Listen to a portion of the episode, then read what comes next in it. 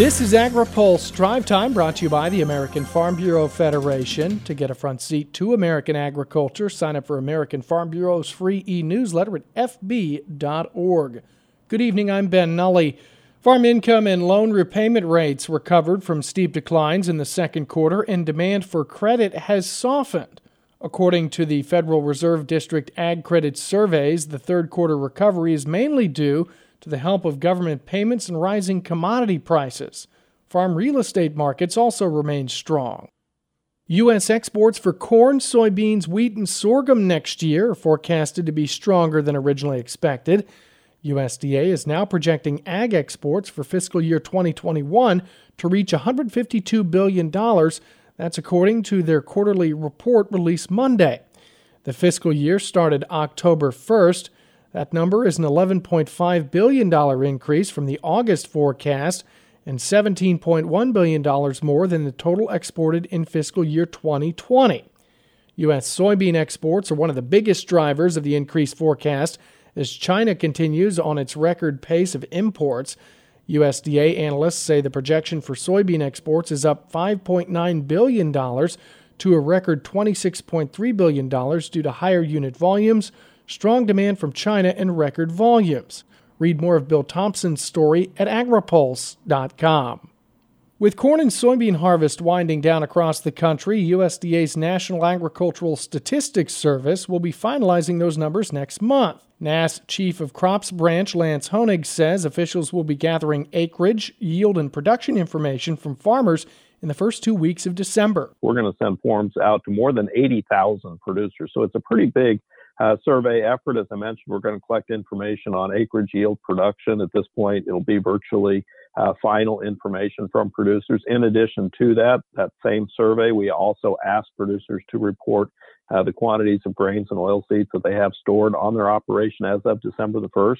Honig says NASS will also survey commercial grain storage facilities and does not think any resurveying of producers will need to be done this year. Last year, with uh, harvest running so late, of course, collecting harvest information in early December in some cases didn't you know necessarily get you final results because we had so many acres still left standing at that point but certainly uh, this season that doesn't appear to be the case we anticipate uh, the data that we collect on the regularly scheduled time frame should give us everything we need uh, to wrap up the numbers for this season. Numbers collected in December will be used for the annual crop production report and the quarterly grain stocks report released in early January. President Donald Trump pardoned an Iowa turkey at the White House today.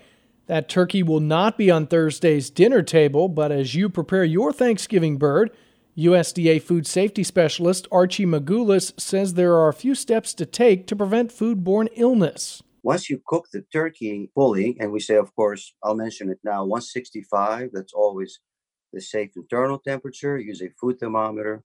Those are the standards that USDA has now been recommending for, I don't know, decades probably. I'd say at least 30, 40 years.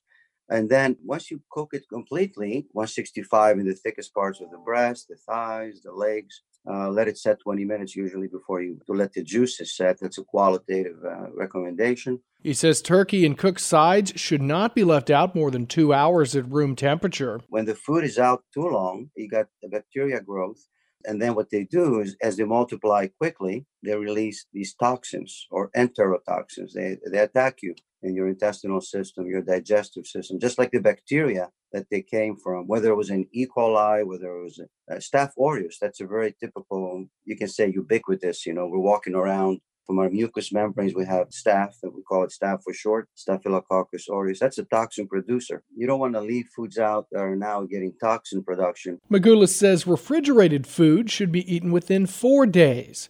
He says FSIS receives approximately 2,000 calls during the month of November related to Thanksgiving turkey preparation. Specialists get about 200 calls on Thanksgiving Day alone and will be available that day. So if you're like me and question your own turkey baking abilities, you're going to want to write this number down 1 888 674 6854 to contact those specialists.